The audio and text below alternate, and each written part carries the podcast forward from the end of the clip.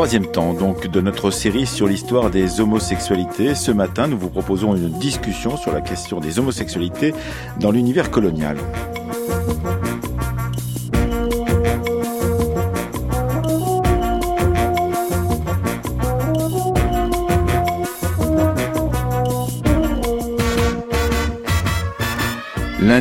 Avons fait un voyage dans le temps, nous demandant avec Sandra Boringer pourquoi il était si difficile, voire impossible peut-être, de parler d'homosexualité ou d'hétérosexualité dans la Grèce antique et à Rome. Aujourd'hui, nous ferons un voyage dans le temps et dans l'espace, dans l'espace des colonies, en nous demandant avec l'historienne Christelle Tarot, spécialiste de la prostitution coloniale et une des cinq auteurs du livre euh, Sexe, race et colonie qui vient de sortir aux éditions La Découverte, ainsi qu'en compagnie de deux anthropologues, Corinne Fortier qui est chargée de recherche au CNRS et membre du laboratoire d'anthropologie sociale du Collège de France, et Gianfranco Rebuccini, chercheur associé à l'école des hautes études en sciences sociales. Pourquoi ces catégories d'homo et d'hétérosexualité créées en Europe au 19e siècle ont créé un grand malentendu entre colonisateurs et colonisés avec la force coloniale euh, qui était à l'œuvre dans ces espaces et en particulier en Afrique du Nord?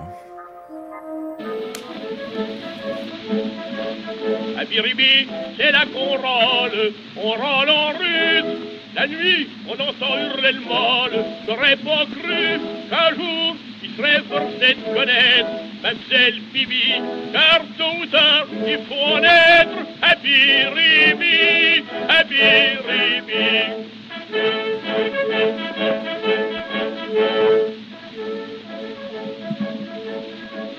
On est sauvage, lâche et féroce, quand on en revient, par hasard, on fait un gosse, on se souvient, on aimerait mieux quand on se rappelle ce qu'on a subi, voir son enfant à la nouvelle Kabiribi, Kabiribi.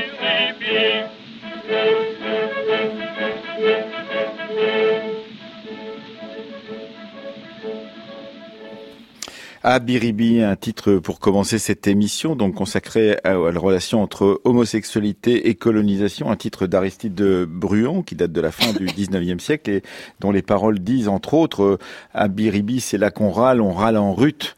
La nuit, on entend hurler le mal qu'on n'aurait pas cru qu'un jour il serait forcé de connaître Mamselle Bibi, car tôt ou tard il faut en être Abiribi. Bonjour à vous, Christelle Tarot. Bonjour.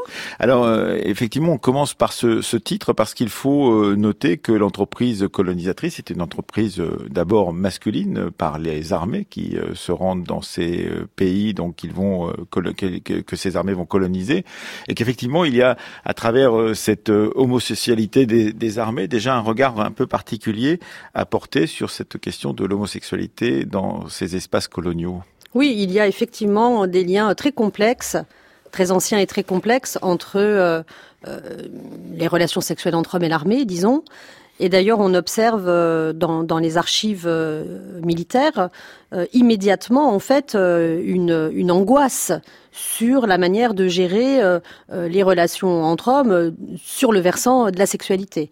Et on peut d'ailleurs tout à fait connecter le fait que les militaires, de manière assez obsessionnelle par exemple, vont organiser la prostitution hétérocentrée avec des femmes, précisément dans le but d'éviter au maximum les relations entre hommes de ce point de vue-là. Et donc euh, cela se traduit comment quand on, est comme vous une spécialiste des, archives, qu'on a passé beaucoup de temps dans ces archives, on trouve des traces justement de ces conflits euh, qui sont des conflits de, légitimité euh, entre une armée d'un côté et une population coloniale et peut-être à l'intérieur de cette même armée des relations homosexuelles? Alors, il y a un problème avec les archives. Déjà, il faut quand même le signifier dès le début, c'est que euh, la question euh, des relations sexuelles entre hommes. Je dis relations sexuelles entre hommes parce qu'effectivement, utiliser la catégorie homosexualité pour le 19e siècle est complexe. Mm. Euh, pour le 20e siècle, ça l'est moins, mais pour le 19e siècle, c'est quand même très complexe. Euh, donc, je dis relations sexuelles entre hommes. Il y, a, y, a, assez peu, en fait, dans, dans, les, dans les archives de de, cette sexualité ou même de la prostitution, il y a assez peu en fait euh, numériquement de documents qui concernent la question des relations sexuelles entre hommes. Donc ça, pose un problème évidemment pour travailler, mais il se trouve que l'armée est un, des lieux où on en trouve beaucoup parce que précisément ce rapport que, que j'ai précisé en introduction est très fort. Alors évidemment, ça se joue à plusieurs niveaux. Par exemple, je pense au beau travail de Judith Serkis, qui a euh, exhumé, par exemple dans les archives militaires, un dossier euh, où un, militaire est accusé par un autre militaire, en l'occurrence un médecin, ce sont tous les deux des officiers, euh, d'avoir euh, des relations euh, nourries avec des jeunes hommes arabes. Ce qui est assez fascinant, en fait, c'est que euh, la, les officiers qui jugent cette affaire euh, vont plutôt se placer du côté de, l'homme qui a des relations sexuelles avec ces, ces très jeunes Arabes euh, parce que il en va de l'honneur de l'armée. Donc il faut que cela reste entre militaires d'une certaine façon et que ça ne, ne, soit pas ébruité en dehors de, de l'institution Oui, finalement, c'est moins le problème de, des relations euh, sexuelles de cet homme. D'ailleurs, les archives sont tout à fait muettes là-dessus. On ne connaît pas la pratique réelle. Qu'est-ce que ça veut dire euh, pratiquement? Qu'est-ce qui se passe entre ces hommes? Ça, on s'en fiche d'une certaine manière. Et l'armée même ne s'intéresse pas tellement à, à cette dimension. Euh, voilà, ce qui lui pose problème, c'est qu'on ébruite qu'il y a une licence des mœurs à l'intérieur d'une institution qui se doit, parce qu'elle incarne aussi d'une certaine manière la colonisation, qui se doit d'être exemplaire. Alors euh, évidemment, vous dites qu'il y a peu de traces. Et c'est vrai que dans le, le, gros livre que vous avez coordonné avec bien d'autres euh, sous la direction de Pascal Blanchard à la découverte, gros livre qui fait beaucoup parler de lui en particulier pour euh, les représentations figurées qui sont à l'intérieur de, de, de, ce livre, puisqu'il y a, je crois, 1200 illustrations mhm. environ. euh, eh bien, effectivement, on, on, est assez étonné de voir que dans un énorme livre comme celui-ci, euh, qui pèse très lourd, parce qu'il faut le transporter du studio au bureau, du bureau au studio, eh bien que dans ce très gros livre, il y ait relativement peu de représentations de cette euh, homosexualité donc euh, euh, en, milieu colonial au profit ou profit ou parce que peut-être il y a beaucoup plus de représentation de l'hétérosexualité, de la prostitution, du rapport entre hommes européens par exemple et, et, femmes colonisées que entre hommes européens et hommes colonisés. Oui, alors évidemment, il y a beaucoup moins. Si on prend par exemple la question des images, il y a proportionnellement beaucoup moins d'images faites aux colonies d'hommes que de femmes, en tout cas sexualisées. Hmm. Euh, évidemment, donc euh, effectivement, on trouve un, un ratio euh, moindre lorsqu'on travaille sur les sur les images d'hommes. Mais bien sûr, il y en a, et il y a aussi des études qui sont connectées à, à, ces articles ou à ces notices qui, qui, traitent quand même de la question de l'homosexualité, mais plus largement aussi en abordant la question de, de la masculinité et de la virilité. Mhm. ce qui est connexe à notre question, mais qui est aussi un peu autre chose. Donc je pense notamment, par exemple, à un ouvrage pionnier, qui est l'ouvrage de Robert Aldrich, mmh. sur homosexualité et colonisation, qui est paru en 2002 aux États-Unis. Et, donc, qui a écrit Robert Aldrich une notice, je crois, pour un, dictionnaire dirigé par Didier Ribon. Et, et, aussi dans notre ouais. livre, donc euh, qui est euh, un spécialiste incontesté de cette question et qui a eu le, le mérite justement d'essayer de donner un peu de champ à cette question. Voilà. Alors donc euh, cette question est, est, une question d'identité euh, masculine aussi. Gianfranco Rebuccini, bonjour. Bonjour. Vous êtes avec nous au, téléphone, vous êtes anthropologue et vous avez aussi euh, euh, plongé, euh, vous êtes plongé également dans dans les archives pour essayer de comprendre comment s'était construite justement euh, euh cette question d'identité masculine et en particulier d'identité masculine qu'on appelle aujourd'hui homosexuelle, qui ne s'appelait pas comme le disait Christelle Tarot à l'instant même ainsi au début du 19e siècle et en particulier au moment de la colonisation de l'Algérie. Et vous reprenez les termes de l'historien Georges Mossé en particulier, euh, lorsqu'il évoque la construction de la masculinité moderne occidentale qui s'est faite, euh, dit-il, en fabriquant des identités négatives euh, du masculin, et parmi elles, évidemment, l'identité du colonisé d'un côté et de l'homosexuel de l'autre, Gianfranco Rebuccini. Oui, il faut rappeler au fait que l'histoire, si, Foucault, si Michel Foucault a décrit une généalogie de l'homosexualité à partir de la médecine et de la psychanalyse, il a peut-être oublié le rapport colonial qui était tout aussi important à la même époque. Il faut, il faut rappeler que l'émergence des catégories d'homosexualité coïncide un petit peu avec la toute-puissance euh, de, de l'expansion coloniale à la fin du, du 19e siècle. Et ce n'est pas un hasard. Des anthropologues comme Anne-Laura Laura Stoller, par exemple, ont mis bien en évidence comment le rapport colonial a façonné à la fois les catégories d'homosexualité et hétérosexualité et à la fois les catégories des colonisateurs et colonisés. Oui, et, Donc c'est oui, allez-y. et c'est le rapport de, colonial qui, euh, qui fait ça. Il faut, il faut rappeler que le, le rapport colonial c'est, euh, produit des effets à la fois dans les pays colonisés, mais aussi à la fois en retour dans les pays euh, co- col- colonisateurs. C'est-à-dire que euh, la catégorie même d'homosexualité et d'hétérosexualité s'est produite aussi à partir de ce rapport colonial-là. Oui, on peut dire, Christelle Tarot, et c'est peut-être, euh, il faut insister là-dessus, que lorsque euh, les Occidentaux entrent avec fracas dans, les territoires euh, qu'ils vont ensuite coloniser, prenons l'exemple que vous connaissez le mieux, c'est-à-dire celui de l'Afrique du Nord, ils voient face à eux un spectacle, en particulier un spectacle de la rue ou un spectacle des lieux privés qu'ils interprètent à partir de, des catégories qui sont en train de se forger dans la, la France, par exemple, ou l'Europe du 19e siècle. Oui, en fait, il y a un malentendu euh, très important euh, dès le départ euh, qu'a aussi bien discuté Joseph Massad dans son livre Desiring Arabs, Désirer les Arabes.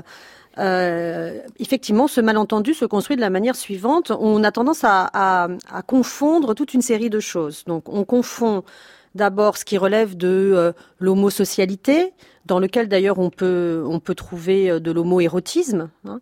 Donc, l'homosocialité d'un côté, Comment la qualifier, par exemple Bah, la- pour- les, elle- les auditeurs, l'homosocialité, c'est c'est le fait pour les hommes dans des sociétés qui sont quand même des sociétés de ségrégation de sexe, Mhm. où les hommes fréquentent peu les femmes ou d'une manière euh, euh, assez particulière, c'est-à-dire le plus désexualisé euh, possible. Donc, euh, ils ont euh, évidemment euh, entre eux développé des relations homosociales qui sont tout à fait évidentes, puisqu'ils vivent le plus souvent ensemble. Et donc, ces relations homosociales les, les, ont conduits à, produire des comportements qui sont assez étonnants pour les Européens qui arrivent notamment pour les Français en Algérie, par exemple, le fait que les hommes se tiennent aisément par la main, par la taille, qu'ils soient aussi inscrits dans un autre registre de corporalité que le registre de corporalité euh, euh, masculin de, euh, par exemple, d'un Français euh, moyen. Donc il y a ce problème de l'homosocialité. Ensuite, il y a la question des relations sexuelles entre hommes qui existent bien sûr, qui sont nombreuses, attestées, y compris par des travaux anciens comme le, tra- le travail de Abdelwahad Boud- Boudiba sur la sexualité dans l'islam. Pourquoi? Bah Parce que justement, euh, la sexualité entre hommes, ça peut être aussi une sexualité de compensation ou d'attente euh, dans le souci ensuite de pouvoir avoir une sexualité plus classique, entre guillemets, plus de, normale, de voire normée. de préparation ou d'attente du mariage, par exemple. Voilà, par exemple, euh, qui peut d'ailleurs être reporté euh, euh, parfois un peu euh, longuement. Et puis enfin, il y a des vraies relations qu'on pourrait définir comme homosexuelles qui existent, qui là aussi sont attestées par les sources, mais qui sont plus minoritaires. Et donc en fait, tout, tout cette, toute cette, euh, toute cette, euh, toute Cette gamme. cette, cette gamme des possibles est réduite en fait dans la, la grille d'analyse qu'en font effectivement les Européens quand ils arrivent. Corinne Fortier, vous n'êtes pas encore euh, intervenue. Bonjour à vous. Merci Bonjour. de nous avoir euh, rejoints. Je rappelle que vous êtes anthropologue chargé de recherche au CNRS et membre du laboratoire d'anthropologie sociale du Collège de France. Vous n'êtes pas historienne et vous avez bien précisé qu'il fallait pas que je vous présente comme historienne mais comme anthropologue. Donc vous travaillez plutôt sur le, le contemporain. Mais néanmoins, ce contemporain hérite des catégories euh, qui sont les catégories qui ont été décrites euh, à la fois par Gianfranco Rebuccini et par Christelle Tarot à l'instant même. C'est-à-dire c'est un siècle ou plus d'un siècle ou plusieurs siècles de colonisation de ces territoires euh, coloniaux et donc de regard porté par les colonisateurs sur les pratiques sexuelles des colonisés en l'occurrence. Oui, comme ce qui a été dit tout à l'heure, c'est vrai qu'on est en même temps dans des sociétés où il y a une très grande ségrégation euh, des sexes et où il y a une sociabilité forte entre hommes et aussi entre femmes. Donc une homosocialité, ce qu'on peut appeler une homosocialité qui est euh, vraiment très beaucoup plus importante que dans le monde occidental et qui en- entraîne en fait euh, donc des comportements en effet qui peuvent paraître euh, Ambigu, ambigus du malentendu. ambivalent, des malentendus, comme en effet euh, donc se toucher, se tenir la main, parfois se dire mon amour, alors que c'est un un mot de Habibi, c'est un, un terme qui peut être employé aussi amicalement et pas euh, amoureusement. Et euh, et en même temps aussi, on est dans des sociétés où la, où la, la question de la virginité pour les femmes est importante et euh, où en, en théorie euh, les relations euh, sexuelles euh, avant le mariage sont prohibées. Donc en effet, il, a pu y avoir aussi une, tolérance, on va dire, pour euh, des relations euh, homosexuelles euh, avant avant le mariage. Bon, donc et, ça c'est quelque chose qui existe. Enfin, je veux dire qui qui qui a été qui, qui qui existe, mais en même temps il y a aussi la, la, la, le rapport. En fait, l'homosexualité n'est pas en tant que telle considérée comme telle, mais ce qui est une focalisation sur les, une certaine pratique sexuelle, qui est la pratique de la sodomie, en particulier aussi dans l'islam, dans les textes musulmans, euh, qui, rend, qui renvoient aussi aux textes de la Genèse et euh, qui sont euh, euh, abhorrés. Donc en fait, la, la, la question aussi de la, de, du fait d'être actif et passif, la question aussi de, de, de dans ces sociétés aussi d'être des, des jeunes jeunes garçons. Tout à l'heure, on a parlé justement aussi, Christelle a parlé tout à l'heure des militaires qui sortaient avec des jeunes garçons. Mmh. Euh, la question de l'éphèbe et du jeune garçon aussi, qui est plutôt justement considéré comme féminin, enfin en tout cas androgyne, qui n'est pas totalement masculin, qui n'est pas encore viril, qui n'a pas encore de moustache et donc qui finalement aussi est mis dans un monde plutôt féminisé et aussi dominé et aussi important à prendre en considération. Et là n'a rien à voir avec euh, les catégories coloniales, mais à voir avec des catégories locales et même aussi peut-être plus universelles. Oui, euh, Gianfranco Rebuccini, effectivement, il faut insister là-dessus, tout en insistant aussi sur le fait que dans une émission comme la nôtre, nous n'allons pas parler de l'ensemble des territoires colonisés, puisque que les Européens se sont projetés sur les, tous les autres euh, que, euh, continents, mais plutôt effectivement de cet espace que vous connaissez vous aussi euh, très bien, qui est de l'Afrique du Nord. Il, faut effectivement se poser la question de ces codes coloniaux qui importent des catégories, dites-vous, mais aussi euh, de ce qui est euh, euh, propre à, à, ces sociétés, en particulier ces sociétés du Maghreb, le Rajoul d'un côté, le Zamel de l'autre, qui sont des, des, catégories qui sont des catégories présentes dans ces sociétés avant même l'arrivée des colonisateurs, c'est cela, Gianfranco Rebuccini? Oui, oui, parce qu'en fait, il il y a une tendance peut-être un peu, un peu parfois de, de, de surévaluer la, la, période coloniale en tant que période de rupture euh, extrême. En réalité, il faut aussi euh, rappeler qu'il y a euh, aussi des certaines continuités euh, de, de l'époque précoloniale à l'époque postcoloniale. Et parce que c'est là parce que parce que le colonialisme et la colonisation des esprits ou des catégories ou des catégories ou des pratiques des personnes qui sont qui sont dans, les pays colonisés ne se fait pas de la même manière pour tout le monde. Mhm. C'est-à-dire qu'il y a des des euh, des, euh, euh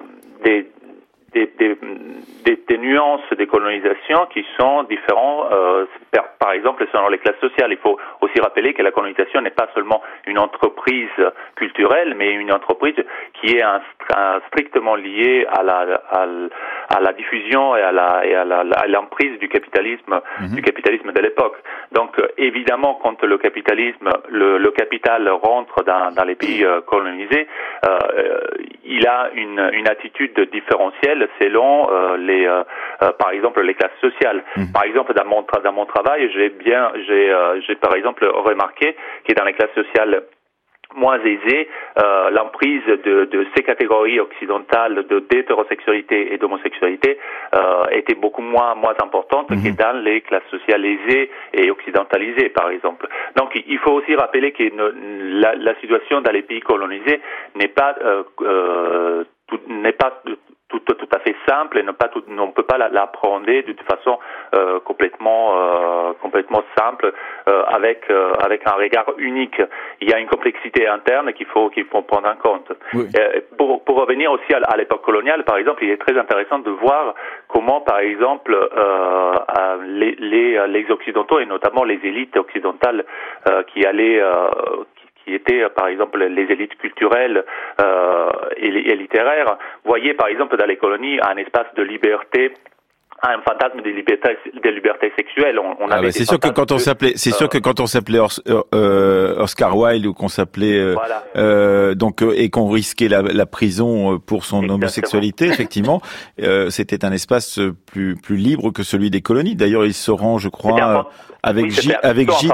Un, fantasme de liberté, c'est-à-dire qu'on projetait sur les pays colonisés un espace de liberté parce qu'on faisait une, confrontation par rapport à, ce qu'on on vivait dans les pays colonisateurs. Oui, euh, Christelle Tarot, sur ce point, effectivement, la fin du 19e siècle est un moment important puisque euh, on y voit net, c'est ce que vous dites dans, le livre collectif que vous avez euh, écrit avec bien d'autres qui s'appelle Sexe, race et colonie chez La Découverte. On y voit naître un début de tourisme sexuel homosexuel, en l'occurrence occidental, mais il y a aussi effectivement un tourisme sexuel hétérosexuel qui se déroule exactement en même temps avec les grands bordels qui se qui, qui naissent dans, dans, ces espaces euh, nouvellement colonisés, en l'occurrence. Oui, là aussi, il faut penser la, la, dimension coloniale dans un plus long terme, en fait, parce que on observe euh, un continuum en fait entre euh, les premiers empires coloniaux où on va plutôt euh, structurer les espaces comme des paradis terrestres. Et puis au 19e siècle, il y a une rupture effectivement où on va beaucoup plus sexualiser ces espaces. Mais vous voulez dire que ce serait plutôt des paradis sexuels que des paradis terrestres Voilà, des paradis euh, sexuels. Alors je ne dis pas bien sûr que dans les, les, premiers paradis supposés, en tout cas, en tout cas pour les pour les Européens, peut-être beaucoup moins pour les populations colonisées évidemment, il n'y a pas de sexe, mais on observe une sexualisation de plus en plus forte en fait. Euh, euh, de, de, ces espaces à partir du 19e euh, siècle. Et donc effectivement, euh, les imaginaires sont structurés par cette idée d'un espace qui est constitué comme en rupture avec les, les, règles et les normes de la civilisation des mœurs, entre guillemets, qui est en train en, même temps simultanément d'être pensé dans, dans l'Europe colonisatrice. Donc bien sûr, par comparaison, ces territoires sont supposés être des territoires où tout est possible. Euh, et notamment ce qui est interdit, bien évidemment, de plus en plus, euh, euh, de plus en plus radicalement dans les territoires colonisés. Je pense notamment à toute la gamme des perversions sexuelles que la sexologie européenne est en train de former, d'élaborer, d'élaborer à ce moment-là, bien évidemment.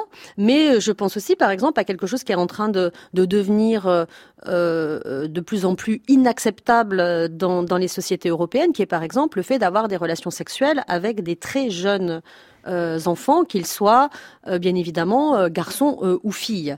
Et il y a un déplacement effectivement dans les territoires colonisés de, de, ces fantasmes qui sont d'ailleurs beaucoup plus d'ailleurs des fantasmes que des pratiques. Je ne dis pas que ça n'existe pas bien sûr, mais on observe quand même que dans les sociétés coloniales, pour des raisons qui sont liées aussi à l'ordre colonial, qui est aussi un ordre sexuel, on peut pas tout faire, mais on nous fait croire qu'on peut tout faire. Et c'est ça qui est puissamment fantasmatique, en fait. Euh, Corinne Fortier, euh, cette euh, élaboration de, de ces catégories donc d'homosexualité, d'hétérosexualité dans des territoires qui ne les connaissaient pas avant l'entreprise coloniale marque profondément les les sociétés en question puisque, euh, comme euh, le disait euh, en l'occurrence Christelle Tarot et Gianfranco Rebuccini, aujourd'hui, les sociétés qui en sont issues de cette colonisation utilisent encore la totalité de, de, de, cette gamme qui était présentée par Christelle Tarot, y compris ces catégories qui ont été donc importées de l'Europe du 19e siècle et du début du 20e siècle. Il y a la, question homosexuelle se pose dans ces sociétés sur un même ordre, pourrait-on dire, que dans les euh, sociétés occidentales, en même temps que toute la gamme euh, qui était une gamme qui s'était développée depuis des dizaines d'années, voire des siècles, dans ces euh, sociétés, existe encore. Oui, oui. Donc, comme on l'a dit, ces, ces catégories là d'homosexualité euh, qu'on peut dire en effet occidentale date du 19e, mais il y avait des, il y a des catégories euh, bien sûr euh, antérieures, comme je l'ai dit un petit peu tout à l'heure, qui il y a des termes locaux bien sûr pour désigner, surtout pour l'homosexualité masculine, mhm. qui est plus, on va dire, visible et qui est plus prête plus d'attention parce qu'elle est considérée comme une forme de sexualité réelle, alors que par exemple le lesbianisme n'est pas considéré comme une forme de sexualité en tant que telle parce qu'il n'y a pas d'acte pénétratif, l'acte mhm. sexuel étant souvent considéré dans ces sociétés justement euh, comme la pénétration. Euh, donc là, là, on a déjà une différence aussi entre les homosexualités masculines et féminines. On n'a pas encore parlé de l'homosexualité féminine, voilà, mais qui est tout à fait notable. Mais les catégories sont plus justement pour l'homosexualité masculine et pour euh, distinguer celui qui est actif et celui qui est passif. Et c'est celui qui est passif qui est euh, dont les termes souvent sont les plus dépréciatifs.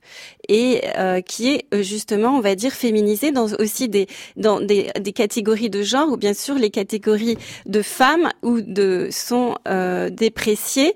Enfin, la, la, le renvoi à, à la féminisation et donc l'homosexuel ou le passif est renvoyé aussi à cette féminisation.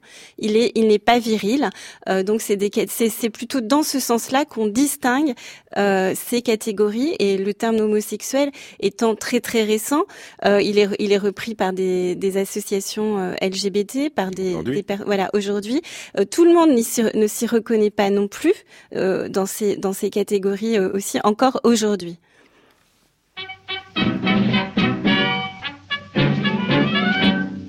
On a fait tous la nouba, ça c'est vrai mais m'en cache pas. Mais ces jours-là c'est permis, quand c'est la fête des arbitres. Dans un café en cachette, nous avons bu la musique. Une fois, deux fois, même trois fois, ça fait rien toujours des bois. En sortant il marche comme ça, on a fait tous la nouba. L'autre jour c'était la fête, la fête des arbitres. Acheté jour à mon ami que j'ai bien rigolé.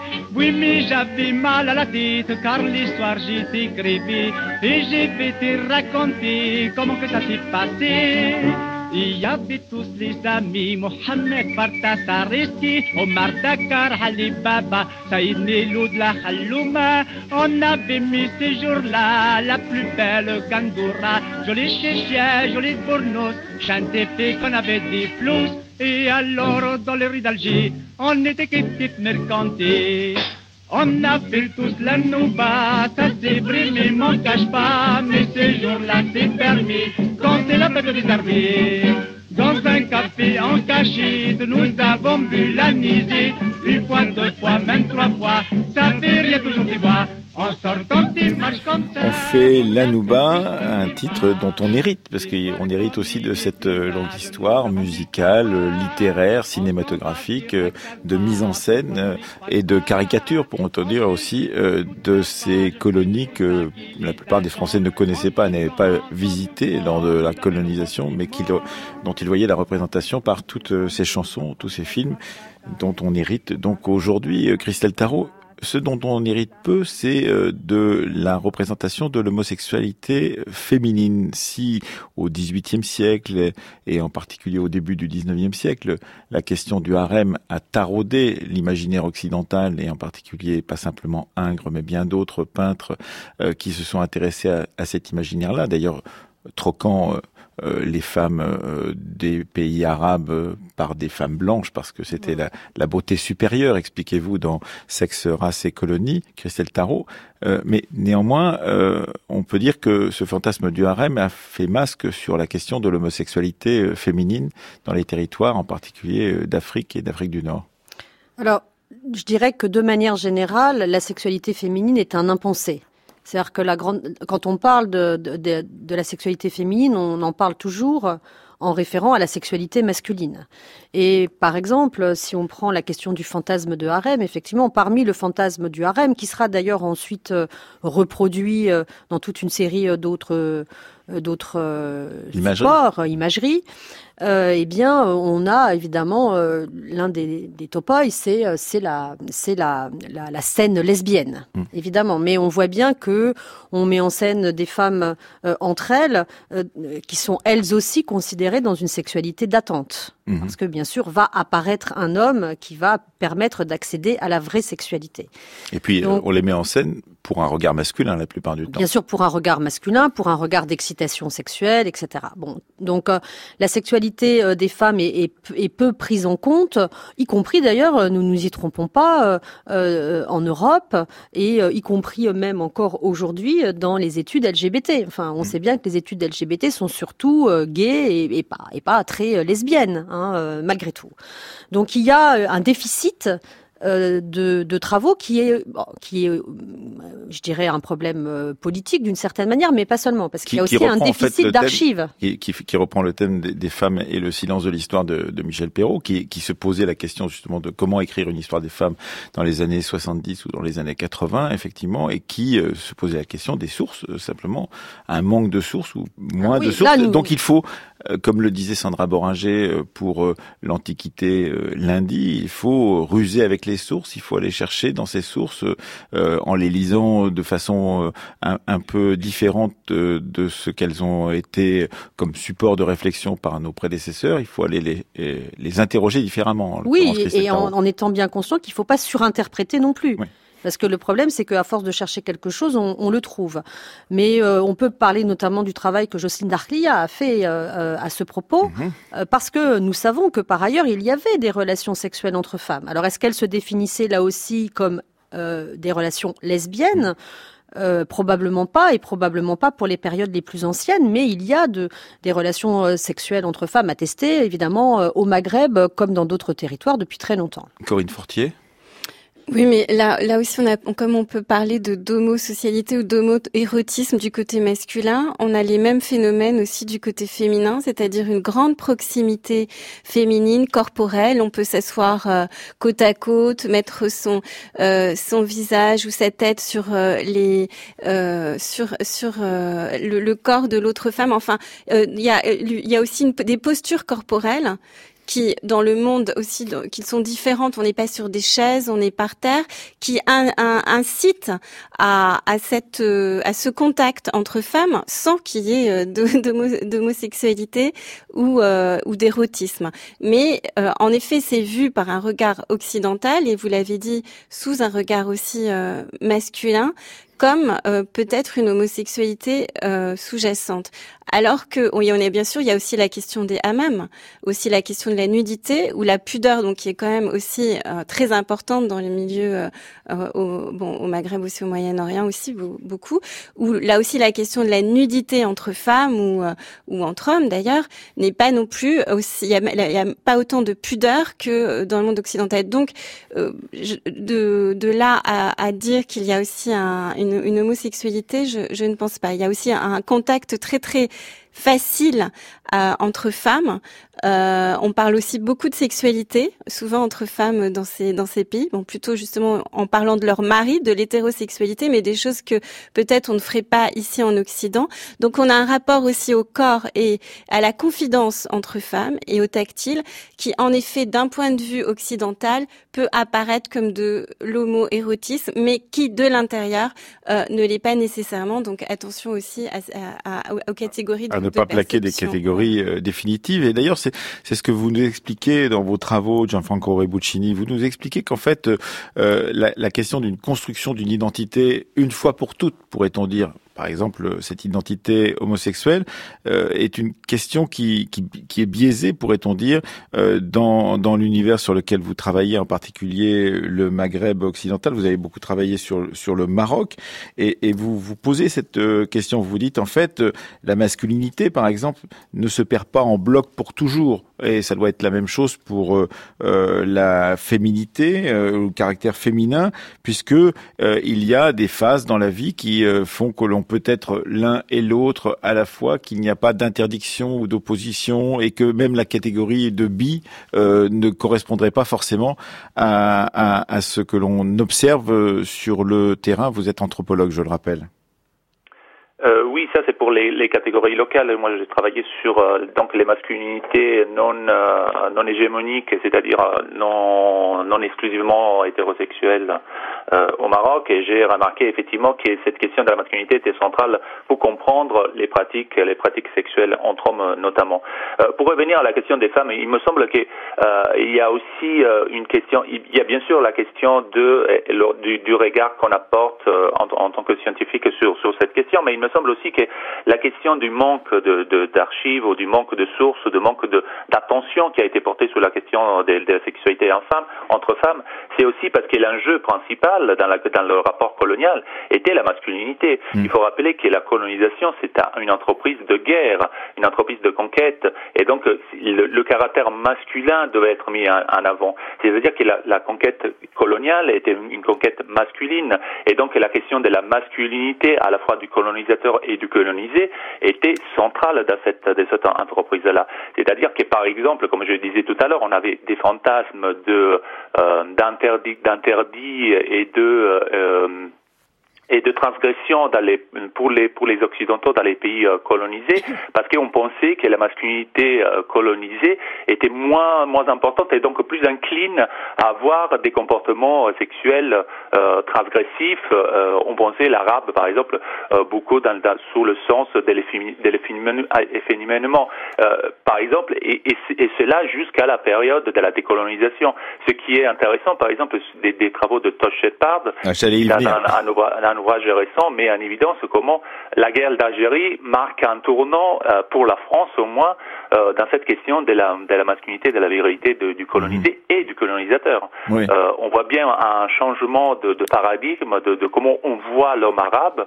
avant, on le voyait de toute façon, de façon efféminée. Donc, on avait ces fantasmes de homosexualité, de ces, ces projections de l'homosexualité sous le monde du Maghreb, par exemple.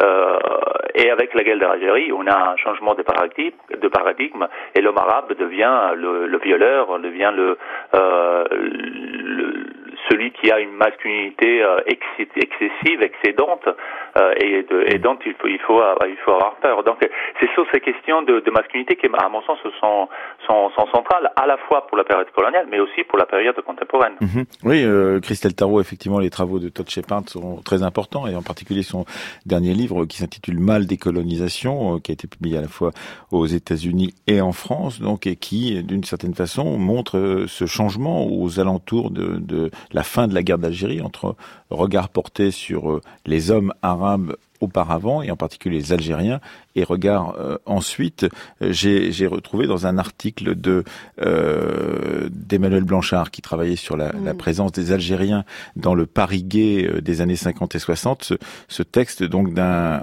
policier qui disait s'il est hors de doute que les pratiques homosexuelles sont largement répandues chez les Nord-Africains, on doit reconnaître qu'ils ne se livrent à ces actes contre nature qu'entre eux, par exemple. C'est pourquoi une contamination de la jeunesse ne paraît pas à craindre à propos justement de la présence de ces Algériens pendant la guerre d'Algérie dans la, la, France des années 1950. Ce qui est d'ailleurs très faux, comme le montre aussi, euh, je veux dire, l'assertion du policier, ce qui est très faux, comme le montre par exemple le travail de Régis Revenin. Oui qui montre qu'en fait il y a beaucoup d'interactions en fait entre des, des, des jeunes, qui est un historien de l'homosexualité, des jeunes, des jeunes, euh, des, des, des, jeunes blancs disons, et puis euh, des, hommes algériens euh, par exemple.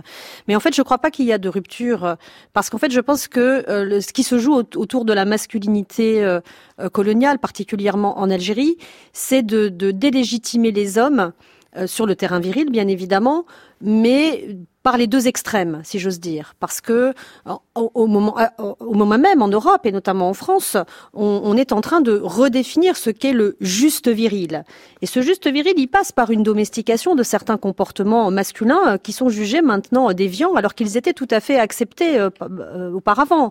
Notamment, par exemple, la violence physique entre eux dans les espaces publics, et puis toutes sortes d'autres choses. Et donc, le, le colonisé, en fait, il n'est jamais pensé dans ce juste viril. Donc soit c'est un hyper viril agressif, mmh.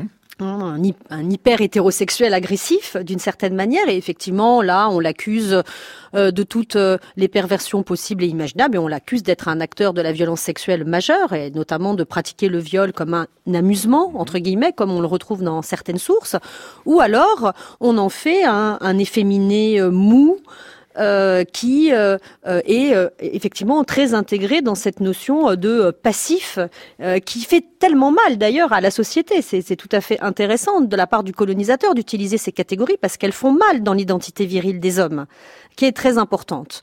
Et du coup, on retrouve ça ensuite dans le post-colonial, si j'ose dire. Mais en fait, on, on observe que dès les premiers temps de la conquête de l'Algérie, on a déjà des textes, en fait, qui disent, en d'autres termes, parce que nous employons des termes plus contemporains là, mais qui disent ça, ce, cette absence de juste viril chez l'homme algérien, par exemple. Et, si on déplace, euh, comme euh, vous avez pu le noter à certaines fois, euh, Corinne Fortier, dans d'autres espaces musulmans, par exemple, que l'espace proprement maghrébin, si on se rend dans l'Inde coloniale, par exemple, eh bien, on s'aperçoit que c'est beaucoup plus complexe pour le colonisateur britannique. Enfin, c'est aussi complexe que pour le colonisateur français dans le, dans le Maghreb, mais qu'il y a d'autres catégories qui sont présentes. La, la, catégorie des hijras, par exemple, c'est ce, ce, troisième genre qui est maintenant reconnu dans le, le Pakistan, pourtant musulman, depuis 2010, avec une carte d'identité qui porte un T pour trans, en l'occurrence, avec là aussi, c'est très intéressant pour l'anthropologue que vous êtes ou pour l'historien ou l'historienne, c'est effectivement ce mélange entre une catégorie occidentale, la mm. question de, du trans, euh, sur euh, une carte d'identité euh, pakistanaise d'aujourd'hui. Mais Christelle Tarot, vous avez écrit aussi sur l'officier blanc et son boy indigène dans l'armée des Indes. Effectivement, quel était le rapport à, à cette sexualité du, du boy entre l'officier et, et celui qui le servait donc dans sa maison ou lors de son installation dans, dans l'Inde coloniale en l'occurrence. Sur ces questions, c'est très intéressant de réfléchir sur la longue durée, Corinne Fortier. Oui, en effet, parce que bon, cette catégorie de, de, troisième genre, elle est, elle est, il faut bien la distinguer, bien sûr, de la catégorie de l'homosexualité qui n'a absolument rien à voir. Mais euh, c'est vrai que c'est une figure qu'on retrouve euh, en fait dans beaucoup de sociétés, y compris des sociétés euh, euh qu'on peut dire, enfin arabo-musulmanes ou musulmanes, comme vous dit pour les pour le Pakistan, mais aussi en Afghanistan, euh, et euh, on peut aussi parler des, en Égypte des Rawal, des Cossacks en Turquie. Euh, justement, vous disiez tout à l'heure qu'on représentait les, dans les harems des femmes, mais on oublie aussi qu'il y avait des danseurs éphèbes mhm. qui étaient souvent aussi un peu travestis, très jeunes. Donc, toute la question de l'âge aussi est toujours très très importante et qui pouvaient avoir des relations aussi sexuelles, donc avec avec les, les princes ottomans, etc. Donc il y a il y a euh, cette figure de troisième, de, de, troisième genre. Bon, ça a été aussi, il y a des anthropologues aussi qui ont montré euh, comme euh, Wiccan qui a montré aussi qu'il y avait à Oman une figure aussi dans le dans le oui à Oman euh, le sultanat d'Oman oui dans le sultanat d'Oman une aussi les Ranis qui est une figure aussi de, de troisième genre et donc on a, enfin, enfin en tout cas, qui est euh, aussi désignée comme telle. Là aussi, on peut aussi faire une critique de la catégorie de troisième genre, mais elle a servi, elle a pu servir en tout cas, par exemple, au hijra ou euh, ou de trans pour avoir, pour se faire reconnaître, avoir des droits et euh, et aussi avoir des, des quotas dans dans certains métiers pour euh, s'insérer dans la société, euh, même si euh, il de toute façon aussi extrêmement méprisé et, et, et stigmatisé. Mais alors, et, et, pourquoi aussi cette catégorie peut-être? Et, euh, et, finalement, elle peut cacher, elle, elle est mieux après, elle est, elle est parfois plus acceptée que la question justement que la catégorie d'homosexuel, puisque en fait, euh, la question de la transsexualité peut faire entrer aussi d'une certaine manière dans une certaine hétérosexualité. Et on voit qu'il y a certains pays justement musulmans comme l'Iran par exemple, euh, qui font beaucoup d'opérations de, de transsexuels et qui en fait une manière autorisée par une fatwa de voilà, de, l'imam Khomeini. et qui permet justement finalement de normaliser d'un certain point de vue d'une manière hétérosexuelle euh, de recréer deux genres là où voilà là on a un troisième. voilà.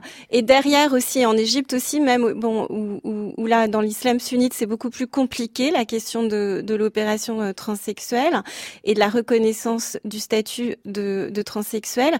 Mais là aussi euh, pour les personnes qui ont pu le faire euh, derrière aussi en tout cas il y a toujours le soupçon d'homosexualité. C'est-à-dire comme si les personnes avaient été devenues trans pour cacher l'homosexualité. Donc finalement on peut se poser la question si euh, dans beaucoup de ces sociétés, euh, la notion de la, catégorie euh, de troisième genre n'est pas plus acceptée que la catégorie d'homosexuel qui est complètement tabou. C'est le cas aussi par exemple en Mauritanie ou en Afrique de l'Ouest avec le, les, les gordigans, ce qui veut dire un, homme homme-femme, qui sont aussi bien connus au Sénégal, en Mauritanie, en,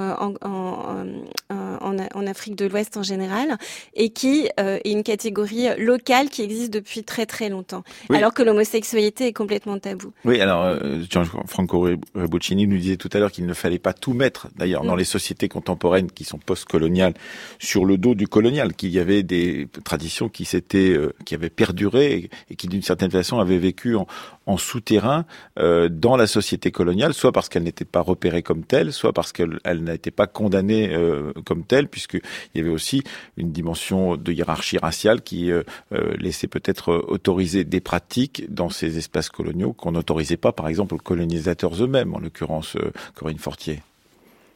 Oui, c'est ça, oui. Oui, il y a, donc une, une sorte de possibilité d'avoir pour ces sociétés, Christelle Tarot, continuer à exister malgré le choc colonial, malgré l'imposition coloniale, avec des catégories qui euh, euh, aujourd'hui ont, perduré euh, dans une société postcoloniale. Oui, bien sûr. C'est effectivement c'est l'héritage sexuel de la, colonisation est lourd. Euh, il a, euh, il a travaillé évidemment euh, considérablement les sociétés, celles que je connais le mieux, par exemple les sociétés maghrébines. Il y a toute une série, bien sûr, de d'impacts très contemporains qui sont le produit, bien sûr, du passé. mais je voulais juste revenir sur ce que disait Corinne Fortier, qui me semblait vraiment intéressant, qui était le, le registre du genre, et peut-être revenir à, à, au début de l'émission avec Biribi, mhm.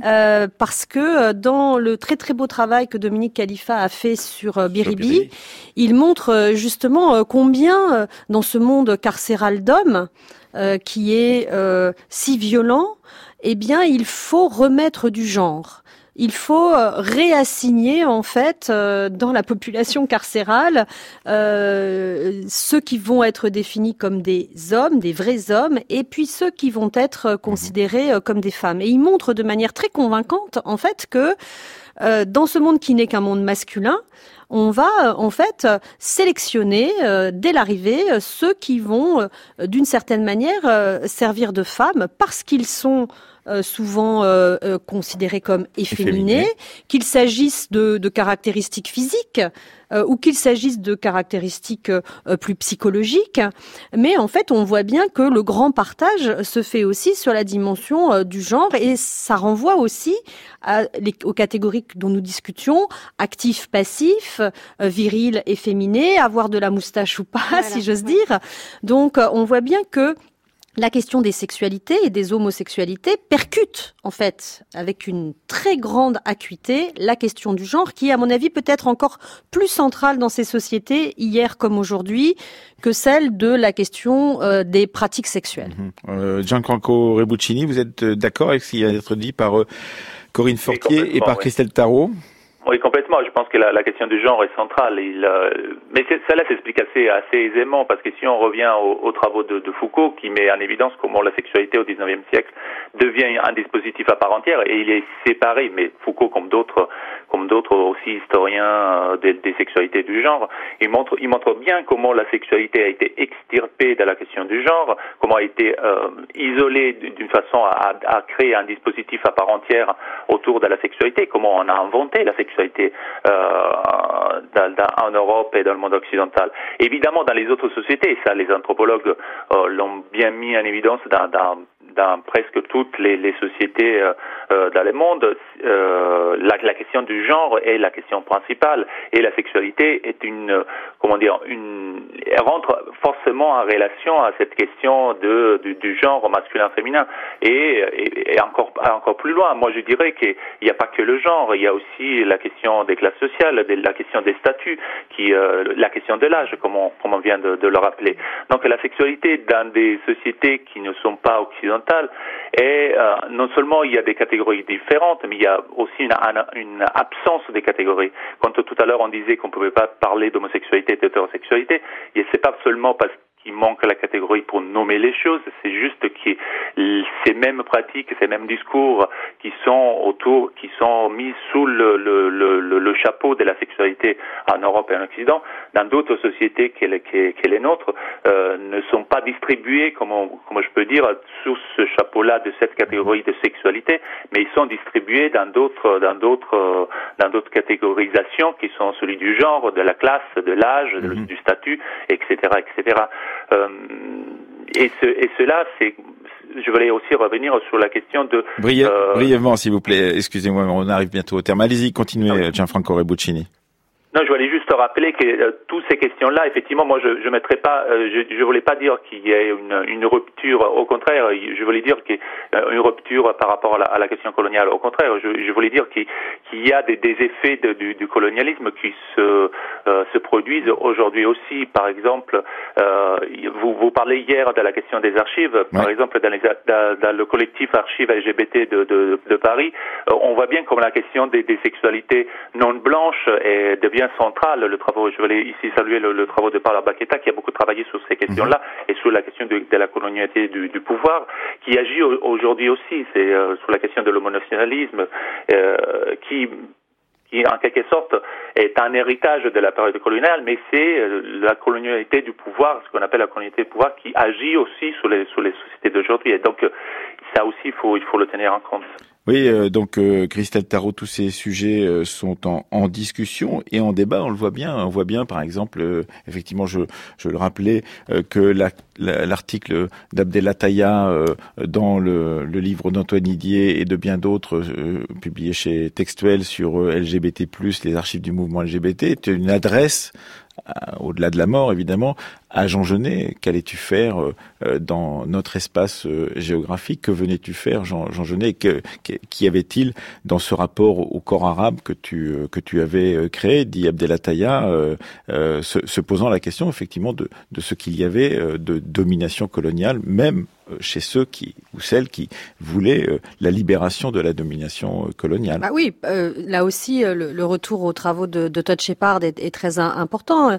Il a il a bien noté que euh, notamment dans les années 70, hein, lorsque un certain nombre d'intellectuels homosexuels revendiquaient, euh, sous-entendent par exemple euh, leur antiracisme par le fait par le fait qu'ils ont des relations sexuelles avec des Arabes, par exemple, bah, c'est extrêmement problématique parce que bien évidemment, ce n'est pas parce qu'on couche avec l'autre qu'on est forcément dans un rapport égalitaire. Et c'est d'une certaine manière ce que dit Abdelataya de manière très juste dans sa critique sa critique mesurée malgré tout euh, de, de, de, Jean Genet. Merci en tout cas à vous euh, Christelle Travaux. Je rappelle que vous êtes une des cinq euh, auteurs du livre Sexe, race et, colonie qui vient de paraître. Co-directrice parce que les auteurs, il y en a beaucoup. Co hein. Co-directrice, pardon, j'ai voulu dire co-directrice, excusez-moi. Euh, Sexe, race et colonie, c'est donc aux éditions La Découverte.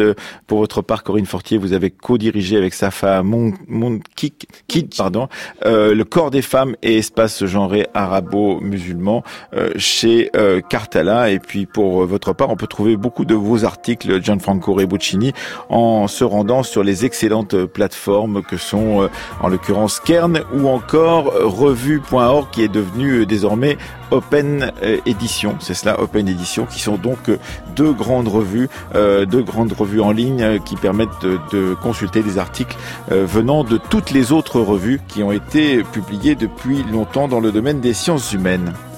Uh-huh. Comme d'habitude, cette émission a été préparée par Céline Leclerc et Aurélie Marseille. Jean-Guilain Mège était avec nous à la technique et Thomas Duterre à la réalisation. Demain, nous conclurons euh, notre série d'émissions consacrée à l'histoire des homosexualités en nous interrogeant avec un documentaire signé Franck Toraval et Thomas Duterre sur la constitution d'un quartier gay, le Marais à Paris, mais aussi peut-être aujourd'hui la fin d'un marais, gay, euh, puisque beaucoup de ces lieux de rencontre gays qui euh, se situaient dans le Marais disparaissent les uns après les autres aujourd'hui.